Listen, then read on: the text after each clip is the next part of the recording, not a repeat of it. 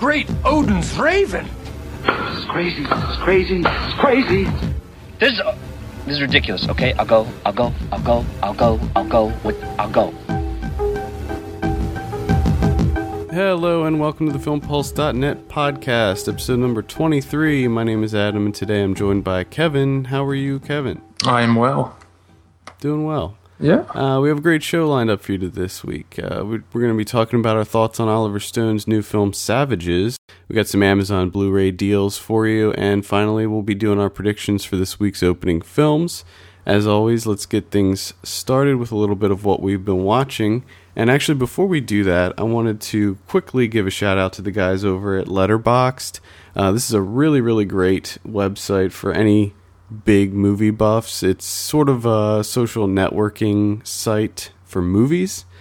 And uh, the guys over there hooked us up with some invites so we could get everybody on the Film Pulse team uh, linked up with it. And it's awesome. I'm completely addicted to it. We were just talking about it before recording. Yes, I'm addicted. You can basically make lists of all the movies you see, keep a diary, rate movies, review movies, follow your friends and see what they're watching. It's a really slick looking site. It looks great, but it is still in beta, so it's invite only at this point. So if you want to get involved with it, you'll have to have uh, a friend that's already in there, or maybe if you email the guys, they'll they'll send you over an invite. But definitely check that out. It's letterboxd.com. So letterboxed, Yes, no E. no e. Uh, let's go ahead and talk about what we've been watching. Why don't you start us off? Uh, the first movie I watched, finally, took forever to get from Netflix. Norwegian Wood, Norwegian Wood. which is a film adaptation of the Murakami book. He's a, I don't. Have you ever heard of Murakami? Adam. No, Okay. no, the name sounds familiar. Big time Japanese writer. Yeah, So this is a film adaptation of a, a book by the same name, and a long wait for disappointment. oh no, Well, I mean, it was it was mediocre. There's nothing really special about it except some of the. Uh, again, the cinematography was great, but I think it's pretty hard to screw it up when you're filming like the Japanese countryside when it's snowing. I mean, it's pretty hard to mess that up. So, I mean, the scenes, the landscapes, everything were beautiful, but it was really long, entirely too long. Uh, and it's it sort of recalls this guy's life during the '60s. Uh, in the beginning, a, a friend of his, they're best friends.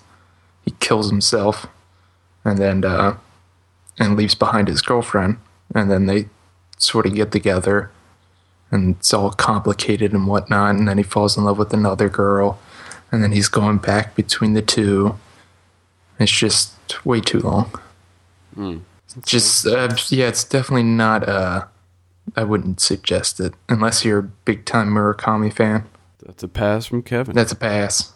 Mediocre. Mediocre. Uh, I finally watched. You remember how a couple of shows ago, I'm not exactly sure when, I mentioned that I have a list of movies that I have to watch before the end of the year? Mhm.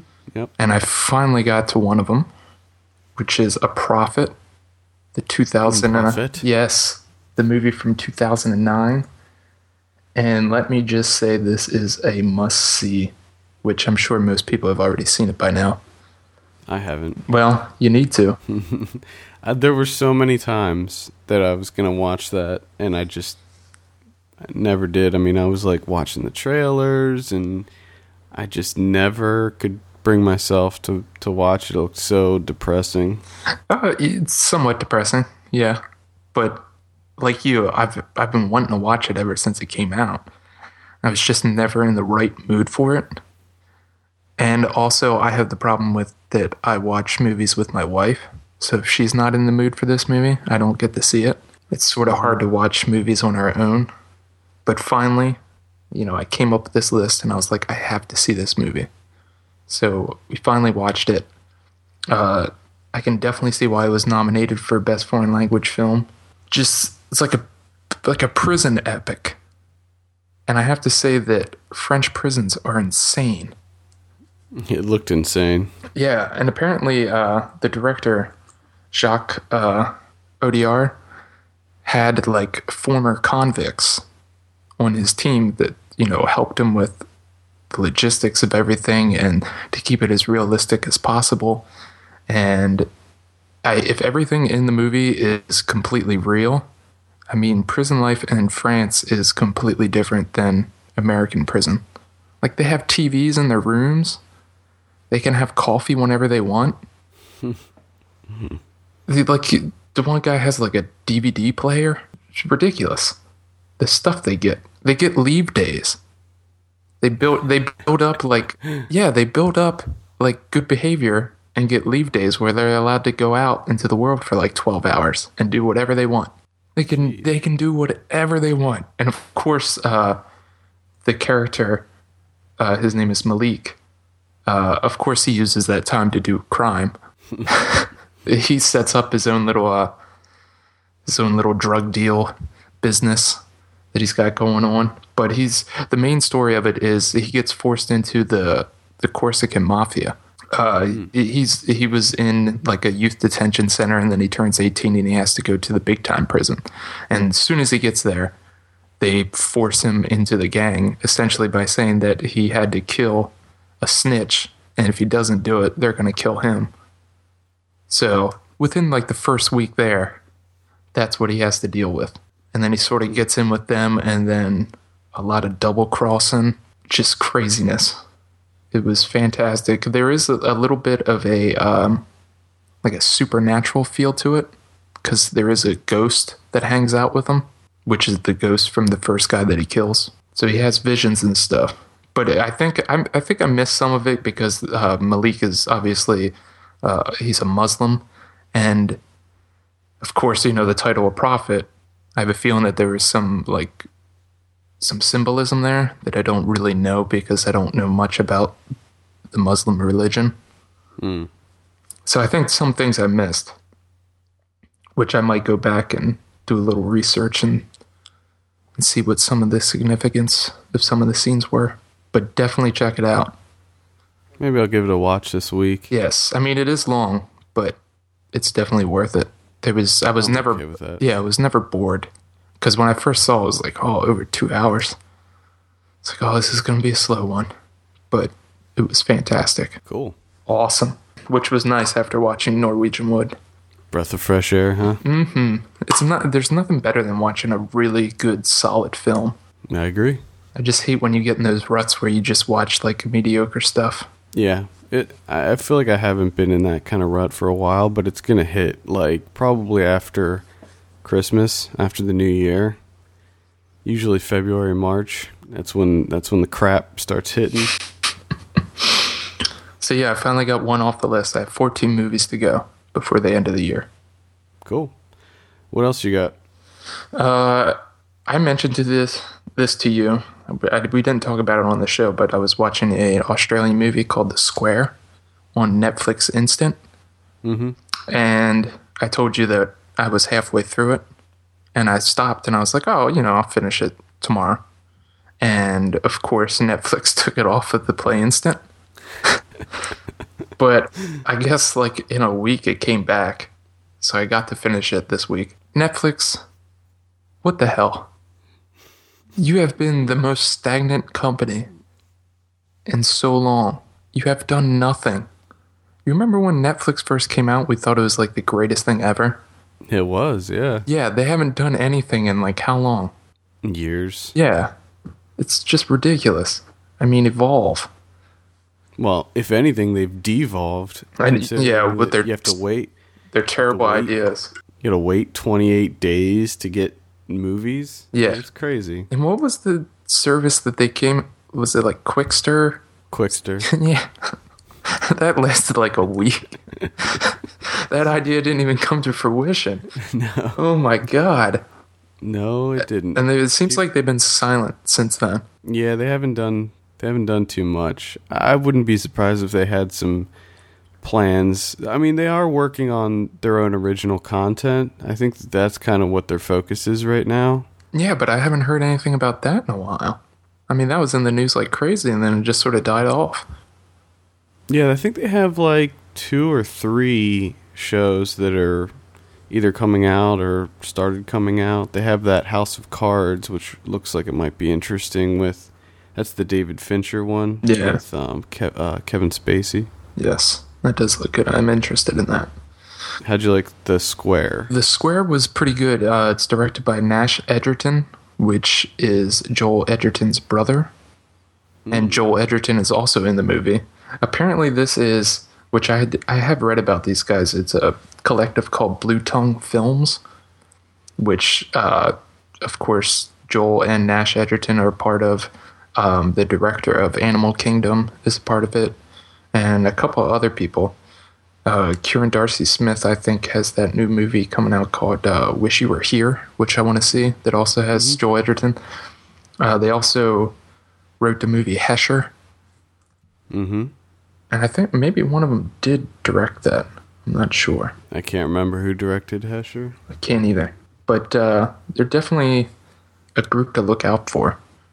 Uh, this is like your standard run of the mill. Uh, a guy's bored with his married life and he tries to run away with his mistress. Uh, they try and steal some money from the mistress's boyfriend. And of course, everything goes terribly wrong.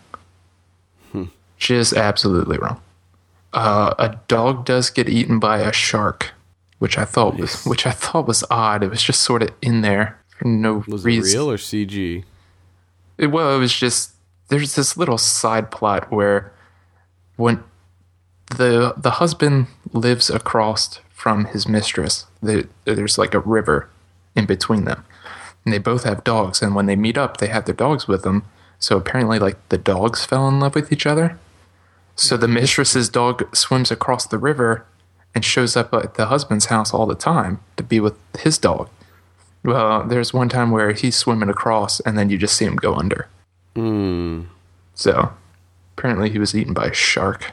I mean, it's definitely, like I said, it's run of the mill, but I have to say it was extremely well written.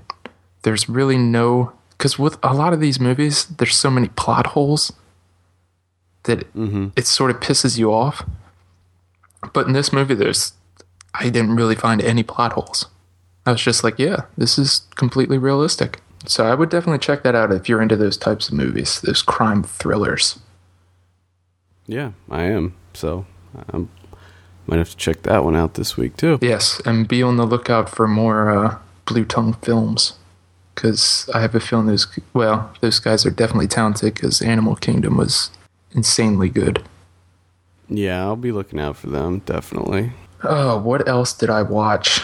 Coriolanus, the Ralph Fiennes movie. There's something. I've talked extensively how I don't like period pieces. Now, this is based on a Shakespearean play, and it's a modern adaptation. But th- one of the main things that I hate more than modern adaptations than of Shakespeare plays is when they put it in a modern setting, but they keep the Shakespearean language. Oh god, I hate that. I can't stand Shakespearean language. And I know, like, w- this is going to sound like Ryan. I know that probably makes me an idiot, but I can't, I can't stand it. It just drives me crazy. One one movie comes to mind, and that's the Romeo and Juliet, the Leonardo DiCaprio. Um, Romeo and Juliet. I remember being all excited to see that back when we were younger and when it came out. And then I saw it and I'm like, why are they talking like that? what, what, what is this? Yeah, that's essentially what happened with this movie. I didn't, I don't really ever remember seeing trailers for this. I just remember reading that this was supposed to be really good and that it was really underrated and sort of flew under the radar in 2011, and that it was supposed to be this awesome adaptation of a Shakespearean play, and it's it's one it's one Shakespeare play that I actually am sort of interested in. There's only a couple that sound good to me, like this Titus Andronicus. I th- yeah, I like Macbeth, and that's about it, really. Maybe there's some others that I don't even know about. But essentially, he he's a soldier for Rome. Just all these battles and these badass. I mean, like in the beginning of the movie, his face is just stained with blood. It's really, he's sort of terrified, terrifying. Ralph Fiennes is, but then he gets banished from Rome, and he ends up getting together with his sworn enemy that he's been fighting all of his life, and then they attack Rome. But it turns out that Coriolanus is just a mama's boy. Mm. He does he does whatever his mom tells him. So, like at the end, you're just sort of like, oh, he's not terrifying at all. It's just a wuss. But So it sounds like you're kind of lukewarm on Coriolanus. uh, lukewarm. I mean, it was I I really enjoyed Ralph Fiennes' uh, direction and his camera work and everything. It's just the the Shakespearean language just took me out of it. I mean, if if you can deal with that, this is a great movie. Because I would have to say, if they did it in like modern English, you know, just sort of adapted it, I, I would have loved it. But I just the the Shakespearean language really took me out of it. I was planning on watching that. I, in fact, I did watch the beginning part of it, but I f- think I fell asleep or something happened and I had to turn it off. Yeah. Anything else? Oh, I finally got to see God Bless America. And That was my that was my treat for Fourth of July.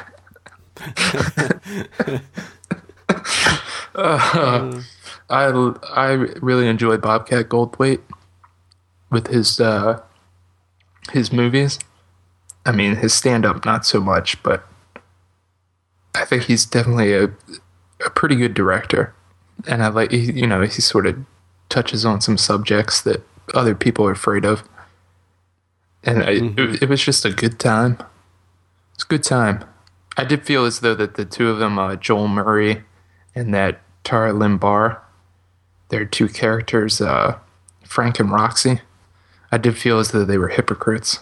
um, I- yeah, I could see that.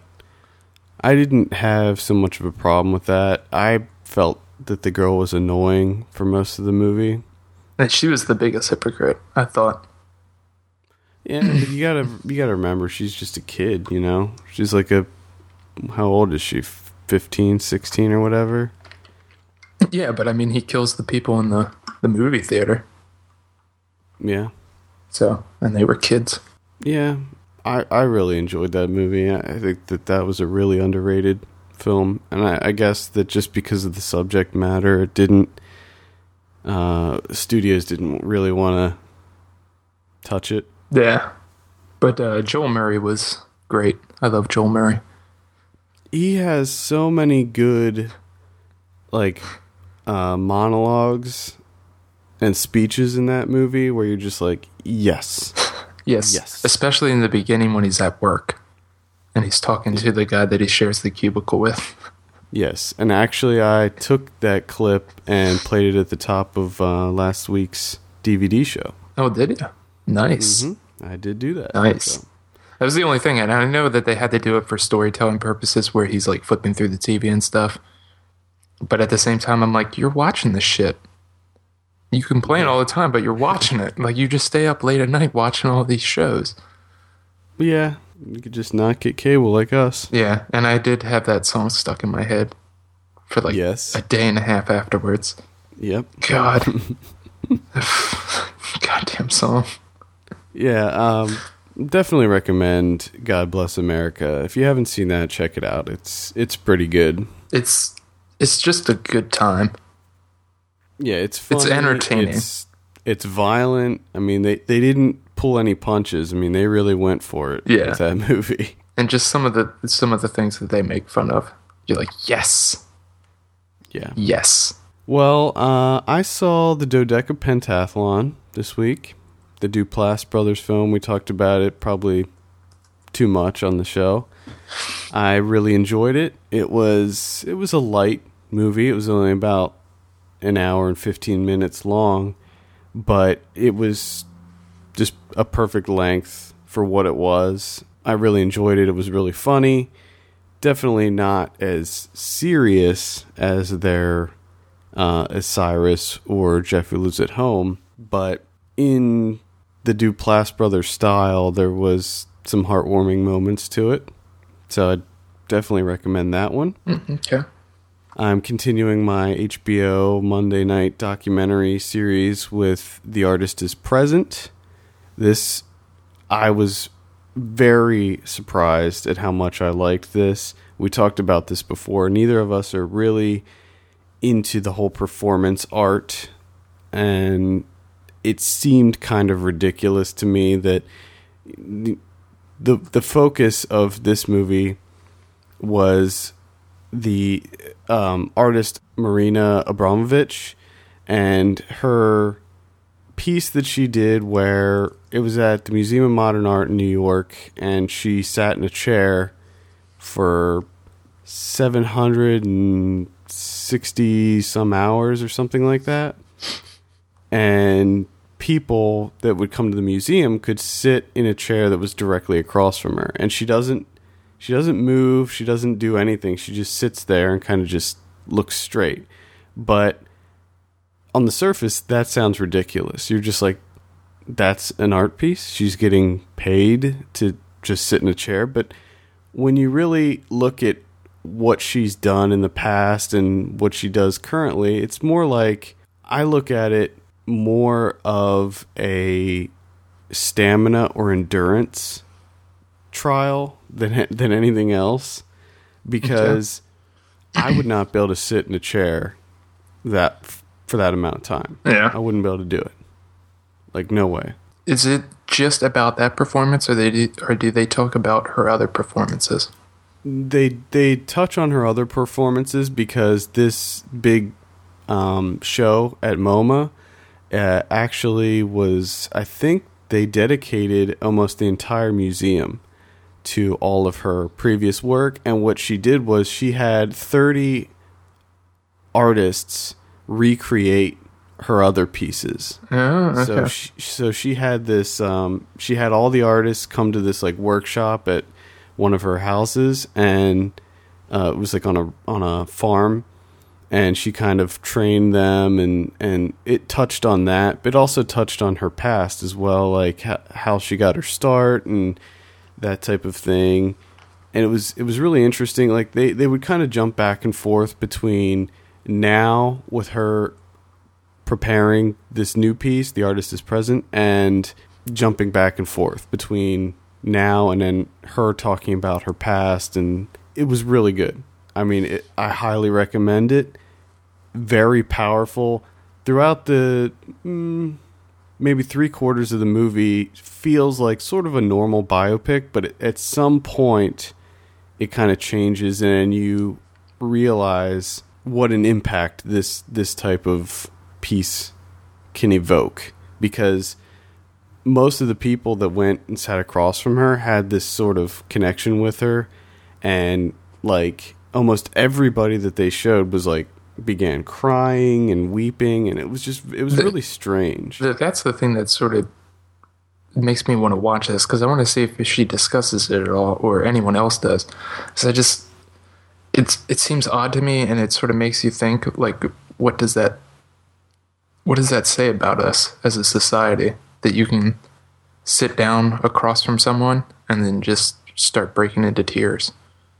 Well, I think that I think it works. I think it works on many levels. I think that it probably is different for each person, and the way that she does it is after each person leaves, she puts her head down, so she's like looking down, and then the next person sits down, and she like slowly raises her head and hmm. stares at the person. So it's almost like they described it in the film as like kind of wiping the slate clean so that each person that she sees it's just a, an actual uh, unique moment with each person.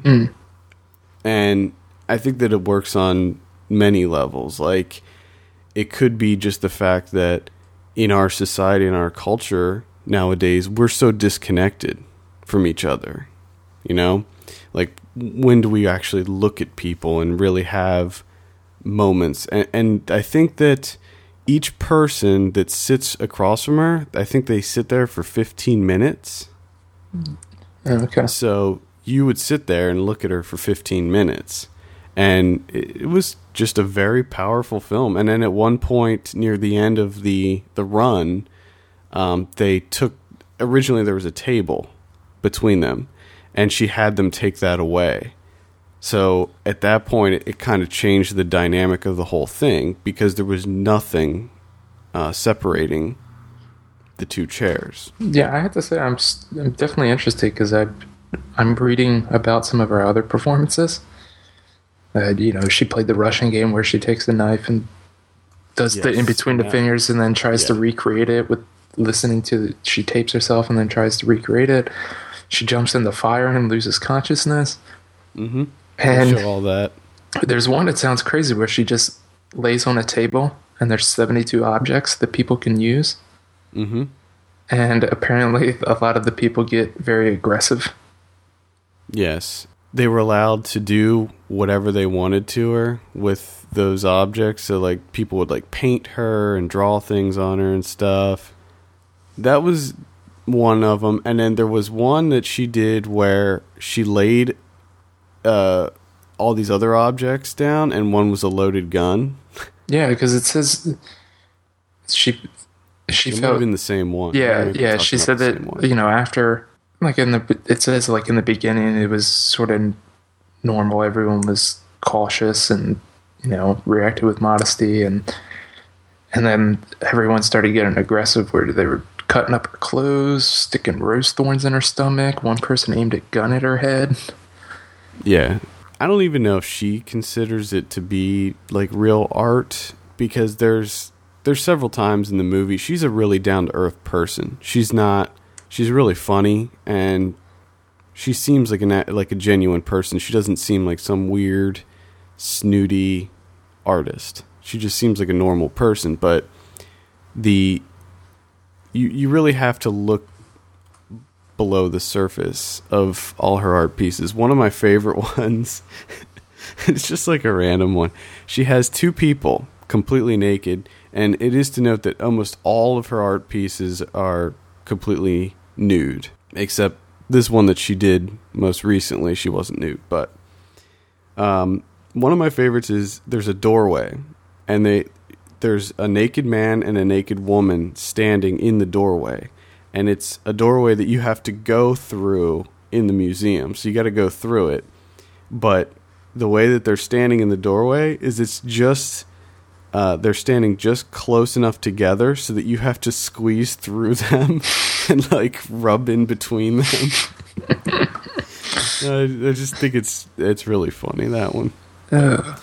I really I really recommend checking it out. I I got a lot more from it than I ever thought that I would, and I highly recommend it. So The, apparently, there's also a video game version of this performance. I imagine that would be really fun. It, um, it's probably awesome. I'm gonna try and pick that up. I wonder what kind of achievements they have for it. I also saw Why Stop Now, the new Jesse Eisenberg, Melissa Leo, Tracy Morgan movie. Not a lot to say about that. I was not into it. I was gonna say the way the way that you're saying that you saw it doesn't sound like it was any good. I mean, it might be for some people. It wasn't for me. It was sort of a, it was a drug movie. Basically, Jesse Eisenberg plays this uh, pianist, very, very talented pianist who has to get to an audition for this really prestigious school. And he has to take Melissa Leo, who plays his mom, to rehab. But the rehab won't take her because her urine comes back clean because she decided that because she was going into rehab, she didn't want to use drugs for like three days or whatever. Mm-hmm. so when they take her to rehab, her pee comes back clean and they don't take her in. So the guy at the rehab says, you know, don't tell anybody this, but if you go and you use and come back and do the drug test again and it comes back dirty, we'll we'll send you in. Mm-hmm. So she has to so Jesse Eisenberg has to take her to a drug dealer to try to score. Tracy Morgan plays the drug dealer and they go on an adventure. It doesn't sound like it's a fun adventure or an entertaining adventure. It's just an adventure. It's a comedy, but it's not very funny. It's more of a dramedy. Hmm. And Jesse Eisenberg and Melissa Leo, they do fine. I mean, they're really good actors. So they do a good job. But Tracy Morgan's pretty much just Tracy Morgan. Nice. So I saw The Three Stooges this week as well. I'm not going to say a lot about it. It wasn't a good movie, and I don't recommend it. However, however, there were several things about it that I thought were kind of interesting. One being that every act of the movie had its separate intro, like the original Three Stooges show, and they played the music and had the, the old looking title cards. I thought that was a nice touch. The other thing is that the three guys that played the Three Stooges, I thought they did a pretty decent job. Yeah. Okay. Their voices and mannerisms and things were similar to the original Stooges. And Larry David as the nun, Yes, I do see that he plays a nun. uh, that was kind of weird. And he was funny, but he had this weird voice that he did. And I wish he didn't do that. I wish he just did his normal man voice because I think that would have been funnier. But not not a good movie. What what happened to the Farrelly brothers? I don't know. They used to own comedy. They owned I it. don't know.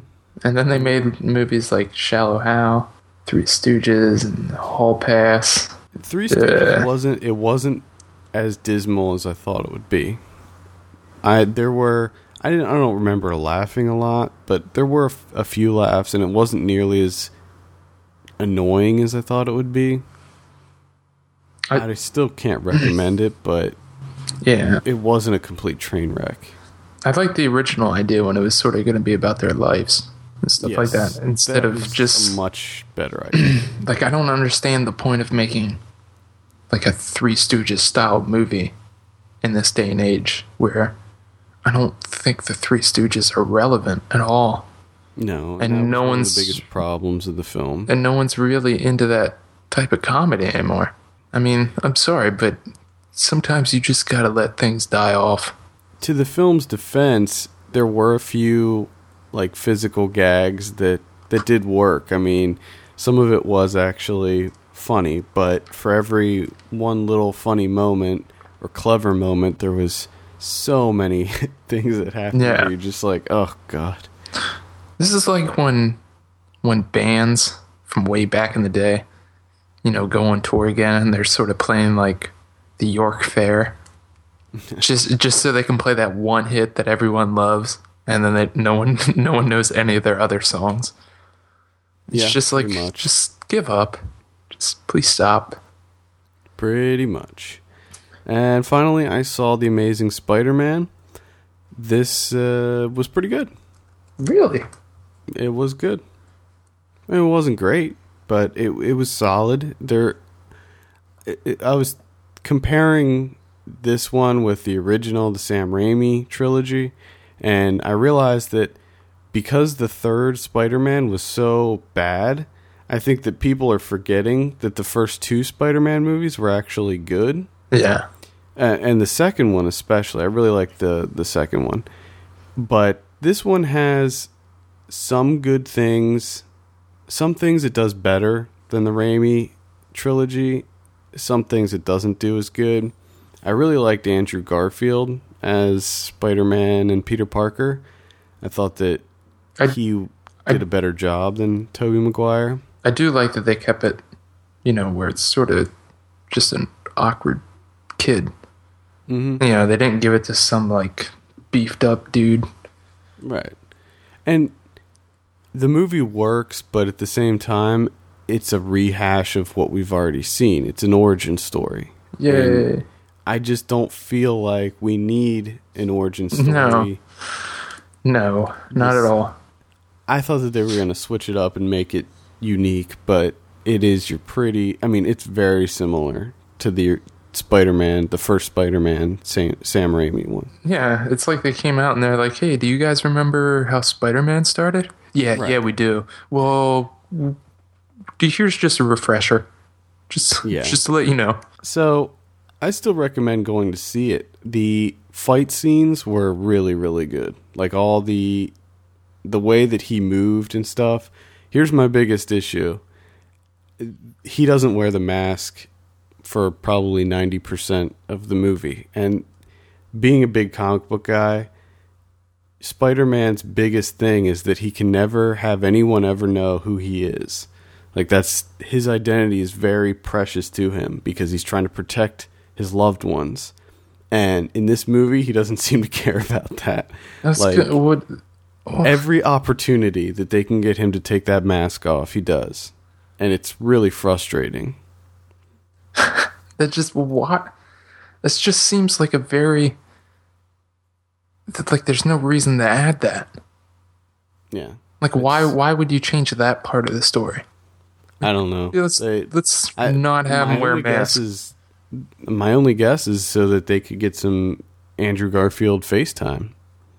People are clamoring for that Andrew Garfield FaceTime. But it's it's still a solid movie. I recommend it. I recommend going to see it. Definitely, it's. Uh, I wouldn't say it was a disappointment for me because I didn't have really high expectations going into it, so it, it wasn't a disappointment. Check it out. Okay, okay. I'm not going to. We don't have any not the bees this week. It's been kind of a slow news week, so let's just go over a couple regular news stories. Um, first up, we have Ernest Borgnine passed away at age 95 this weekend. Um, great actor. Were you were you a Borgnine fan? Uh, I think so. I can't really remember a lot of stuff that he was in. I know that I did enjoy him. McHale's Navy. He wasn't McHale, the good McHale's Navy. he was in the bad one too. Yeah, he did have a cameo. I mean, this guy. When you look at his his uh, filmography, He was, Man. he was in Small Soldiers, he was in everything. Like Basketball. You, I, I, there was something I saw him in just like last year. I mean, this this guy's a workhorse. I mean, he was ninety five. Yeah, he's in a lot of stuff. Tons of stuff. Yeah. Great actor. He'll definitely be missed. He was in Airwolf. Remember Yes. Airwolf? Yes. He was in Airwolf. You got any news? Um, yeah. Yeah, and I don't, you might be interested in this. I mean, it, it is Michael Fassbender, but he has signed on to star and produce a movie based on the Assassin's Creed series. Ooh, So the Assassin's Creed game is going to be made into a film with Michael Fassbender starring and producing. that is actually very exciting. Yeah, Ri- that's like Ryan's favorite game. I know. Which we gotta. I want to tell Ryan. Yeah. I wonder if he knows because he's gonna lose his shit. Does he know who Michael Fassbender is? I don't know if he does. oh, we'll just say that he's the android from Prometheus, and then he'll know. And then he'll probably be like, "Oh, it's gonna suck," because he he he hated Prometheus. Oh, that's good. That's good. Yeah, so we got we Um, got that and the Shadow of the Colossus video game movie coming out by the guy that directed Chronicle. So I think that that's. two. I think yeah, I'm actually excited about both of those. I think that maybe maybe those two movies will break the curse of the video game film. Uh, it would be nice. Be nice. We'll see. Let's talk about some Amazon deals. Okay. To get these incredible deals, just go to our site at filmpulse.net. Either click on the Amazon banner, shop as you would normally, or click on the store link. Check out some of our favorites and what we've been watching throughout the week. First up, we have Super 8 Blu ray, eleven ninety nine. I really liked Super 8. I think this was a fantastic. I'm gonna try and watch that in the next couple of weeks. Just, it's like classic Spielberg, It does look that way. directed by J.J. Abrams. uh, then we have Stand By Me, the 25th anniversary Blu ray. Oh shit, Adam. Yeah, yep. My one of my favorite all time favorites. Nine ninety nine for this. So pick that up. I think this is the first time Stand By Me is on Blu-ray. They're just releasing it, so that's exciting. Then we have The Patriot, extended cut. Oh God, this one's for you, Mel Gibson, nine ninety nine. I hate that movie. The the scene, the only scene, one of the only scenes I remember in The Patriot is when he takes the American flag and starts impaling people with the American flag. the only I remember that scene. the only other scene I remember is when he's trying to make a chair and he can't make a chair and his chair keeps breaking. I don't know why I remember that. Oh, but he had a really tough time making chairs. There you have it. Guess Mel Gibson, difficulty making chairs. I think that's what the whole basis of the movie's about, right? Probably. He gets frustrated about not being able to make chairs and then starts impaling people with the American flag. That sounds like the Patriot in a nutshell. Yep. That's the synopsis. Oh, talking about nutshells. Let's discuss savages. Yes. Not sure what that means, but Yeah. Let's let's talk about this. all right. Train So this is train wreck. this is Oliver Stone's new film starring Taylor Kitsch, um, Blake Lively, Aaron Johnson. Which I would like to actually send out an apology to Aaron Johnson. I think it was last week on the show I said that it was a movie with Taylor Kitsch, Blake Lively, and some other guy that we don't know. It was just that I didn't recognize him in the trailer. Yeah, because this guy is really good. He's like a chameleon. And yes, and I'd Okay. like to preface that I really do like Aaron Johnson. I think he's a great actor. If you don't recognize the name, he was in Kick Ass and uh, Nowhere Boy. And And he's British. he's British, yeah. Which I didn't even know. I didn't know until after I saw Kick Ass. Yeah, same here. I didn't know that. Great, great actor, and I do apologize for not naming him last week when we talked about it. So John Travolta is also in this, and we got Emile Hirsch in a very small role. Uh, Benicio del Toro and Salma Hayek are also in it. Let me just say that on a personal level, this was one of my least favorite movies of the year. I hated it. I thought that everything about it was pretty unoriginal, down to the poster. And the uh, let me also preface that we're probably going to get into some spoilers but probably nothing too major. Yeah, maybe. Well, we can also also preface it by saying that we don't think you should go see this movie. no Don't waste your time or your money. don't waste your time don't waste your money let's let's start at the beginning of the film Well, let me let me start with one thing. If you if you are interested in a movie of this like this type of movie, I would suggest going to see Soderbergh's Traffic, or even checking out the recent Miss Bala, which deals with the Mexican drug cartel, which was immensely better than this movie. Or even blow Yeah, in Blow. there's so many better drug movies. I mean, it seems like there's a lot of like potheads that are like, "Oh, savages, it's about weed, let's go." And Ryan actually really liked this movie, so and but I he, he wouldn't come on the show because because of it. I don't understand how anyone could like this movie when there's so many issues with it. First off, the horrible, horrible voiceover by Blake Lively. This is the throughout the worst voiceover narration I've heard in forever. It's so bad. Just cringeworthy lines after another. Yes. Horrible exposition with things that we don't need to know. Mm-hmm. Like Yes. Talking about characters that are barely in the film at all. It's it's just completely unnecessary. And to me, I, some of these if some people don't know this, but it's it's based off of a book by D- mm-hmm. Don Winslow of the same name. And to me, it just seemed very amateurish because it seemed like Oliver Stone was like, "Well, we have a lot of narration in the book. How can we, how can we translate that onto film? Oh, we'll just have Blake Lively say and describe everything that you're seeing." Like I'm smart enough that I can understand what's happening on the screen. I don't need Blake Lively explaining it to me. Yeah.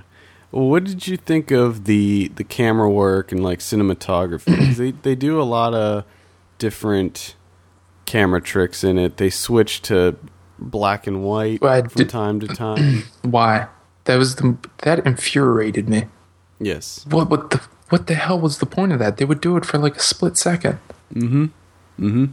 I, I mean, I did like some of the other camera work. Um, everything was very saturated with light, very sun soaked. Yes. I mean, it felt like California. Um, but Yeah. th- some of the camera work, it, it sort of had like a '70s feel to it, like how movies in the '70s were were filmed. but the the black and white stuff was just really mind boggling. I didn't understand it. I didn't un- like what what did it add? What was the point of it? There was only like two scenes, right? And they were both like a second each. There was the there was one at the beginning, I think, and then there was one that I can remember while she was driving somewhere. Mm-hmm. I think, Yeah. and I can't remember any other. And then ones. I think they ended it with it too. I think they bookended it yeah. with black and white. And that just the fact that she comes on, she was like, just because I'm telling you this story doesn't mean that I'm alive at the end. Like, no shit. I know that. I'm not retarded. I know that you can die. It's a movie. I know how movies work. Just, I Um, hated that. I hated the voice narration so much. The thing I guess that frustrates me, or that did frustrate me, is when the movie started, I was not into it. I was like, "Oh, this is horrible!" Like all the the dialogue was bad and everything. But then, at some point, maybe within the first, um, maybe like twenty minutes in, it started getting better. And I, I don't know exactly at what point, but I remember thinking like, "Oh, okay, this is starting to pick up. I'm kind of digging this." It, maybe it, maybe it was when they introduced Emile Hirsch's character, and then I was kind of I was kind of into it. I thought that there were some action scenes that happened that were cool. I liked the action scenes, but then it just went downhill real fast Yeah. and it, and it was it was just a frustrating film because there'd be one scene that I was really into, and then there'd be the very next scene was would be so horrible that I'd be like, I can't even I don't even want to watch this. Yeah. I was I did find myself checking my watch. Like when the hell is this going to be over? Well, it is, it, yeah, it Which is is- overly long. Way too long. Way too long because I, and they waste so much time on the Blake Lively describing things to you or that are on the screen like you're 5 years old. Like, "Oh, what what are they doing?" Why is Chon beating up people? Oh, Chon's Chon's the 1% that does the violence part. Okay. Okay, I was wondering why he was beating people up. Yeah, it was. Um, also, I felt like it was, as far as the tone of the film, I felt like it was all over the place because they would have these scenes in Laguna Beach and everything would be like, you know, like you said, sun soaked, very saturated, and the like the the dialogue would be real snappy and kind of almost funny. Yeah, carefree have- and it would have like a comedic tone. And in the very next second they would show us something that was so violent Yeah. and graphic and gruesome that you're just like whoa like what's going on here? I mean this is a violent film. Yeah, it's yeah, it's it's very violent.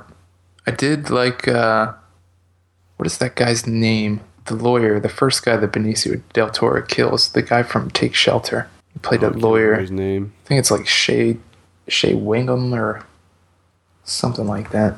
I was hoping he would be in it more, but he wasn't. But I do have to say, John Travolta was very good. I was Yeah. surprised. I don't normally like him, but he was great in his role as the DEA agent. mm-hmm Um, Benicio del Toro was fantastic, which he always is. I mean, that mm-hmm. guy's unbelievable. And that was one of the reasons that I didn't hate this film as much as I did, because I said in the previous show that all I wanted was a good performance from Benicio del Toro, and I would be happy enough. And I got that. It just it had my two two things that I hate more than anything in movies. It had, which was the voiceover, which was like I said the worst ever, and the and this is a spoiler, the ending, which Yes. as soon as the ending happened, I legit like in my head I was like, God, get the fuck out of here! Are you kidding me? I wasted all that time for this. Like I wanted to just get up and walk out. It was the worst ending in recent memory. And if you remember, even after they did the ending, there was still more after that. Mm-hmm. so like they did the ending, which the fir- I believe the first ending that they did, they should have just left it there. That should have been Yeah. it. That should have been the end of the movie. But no, they do mm. they do their little thing and then they have the other ending and you're like okay all right i'm done and then there's more and you're Yeah. just like are you kidding me Yeah. it's like There's salt in the wound Yeah. And which engine did you like more? The, f- the first one I thought that they should well you know it but it's hard to say because by the time i saw the second one i was so infuriated yeah. that i just wanted to leave Yeah, exactly. I mean, the second ending, I, I like how they did that with the second ending, but I think that this film should be seen as a tragedy. And I think that the first ending fits the mold of this film, of the story. Plus, I think it needs to be said that this was completely unrealistic. No, well, the the whole time, Completely.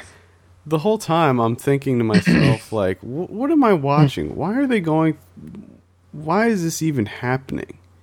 Like I just I felt like the the stakes weren't like why was Salma Hayek's character and Benicio del Toro and all them why were they even bothering? Like Yeah. they had all this power, all this money and stuff. Like, why give them the money to to do like the deal and stuff? And and why be nice to her? I mean, clearly these are evil people, and yet mm-hmm. they're so nice to Blake Lively's character. Yeah. And I mean, they're, they're a huge Mexican drug cartel. You know that they already, that this, the Ben and Chon, which that right there I hated as well. His name's Chon, for Christ's sake. Mm. they have the seeds. You know how to grow pot. You've been growing pot forever. You're the Mexican drug cartel. All you need to do is steal their seeds and put them out of business. And it's over. You don't have to deal with them ever again. Yeah, But no, they go through these little games. It's like, I'm pretty sure the Mexican drug cartel wouldn't do any of that stuff. I think that they would just kill him, Yeah. just kill him and move in. Yeah, and that was the other thing that, like I said, it's completely unrealistic. A couple white dudes taking on the Mexican drug cartel. No, that wouldn't happen. I'm sorry. Yeah, but Taylor Kitsch did like four tours in Iraq, Yeah, so mm-hmm. yeah, he was like a super soldier. Mm-hmm. right.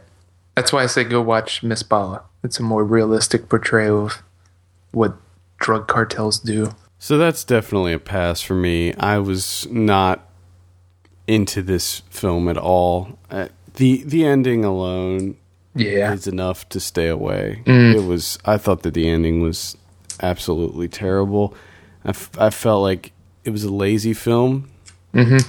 I thought it was generic in a lot of ways. And like I said, just amateur storytelling. Yes. the fact that uh, come on you should know how to you're oliver stone you should know how to adapt a book Yep. I agree. and which which i like i said about tim burton and stuff like that i'm done with oliver stone Oh, I'm like done i with Oliver Stone. i too. don't i don't even care if someone's like ooh the new oliver stone movie i just be like yeah whatever done I think that does it for that conversation. Don't don't go see it, please. no don't Let's move on to our predictions. Recapping last week, The Amazing Spider-Man, I said 73%, you said 77, actual is 72. son of a bitch Savages, I said 50, you said 61, actual 53. no come And th- these are Rotten Tomato scores. The Do-Deca-Pentathlon, I said 63, you said 60, actual 61. Ooh, what? So just to. Oh, I got that one. You got that one. I finally won one. I've been in such a rut. Current score, uh, I have 24, you have 16. Oh. oh, we didn't guess the Katy Perry movie? no. Damn. No, we didn't. I'm sad to see that that was that was the highest. Yeah. That's that the highest. a- yeah. Oh my god. It's higher than Ted. I mean, I, I don't think that in, in the future, I don't think we should bother rating any of those music No. movies. No. I mean, they're not they're not real movies. Let's be honest. No. Uh, this week we have Easy Money, aka Snabba Cash. This is the Joel Kinnaman film. I already saw this, but uh, we can go ahead and guess some scores. What do you think? Uh, Snabba Cash. I'm gonna say like a 80. 80? 80. I'm gonna say 76. 76. Okay. Ice Age. Ice Age. Which which number is this now? I think it's four or five. I think it's four. Four? Hmm. Because they usually start to go Well- downhill. I think it's gonna be terrible. I'm gonna go. I'm gonna go like a like a 58, I'm gonna say 50. 50. And then we have Red Lights. This is the Cillian Murphy, um, Sigourney Weaver, Robert De Niro film. By the guy that directed Buried. Yes, I I haven't been reading very good things about this, although I am still very interested in seeing it. I know. Same here. I'm gonna say like 46 on this one. Mm.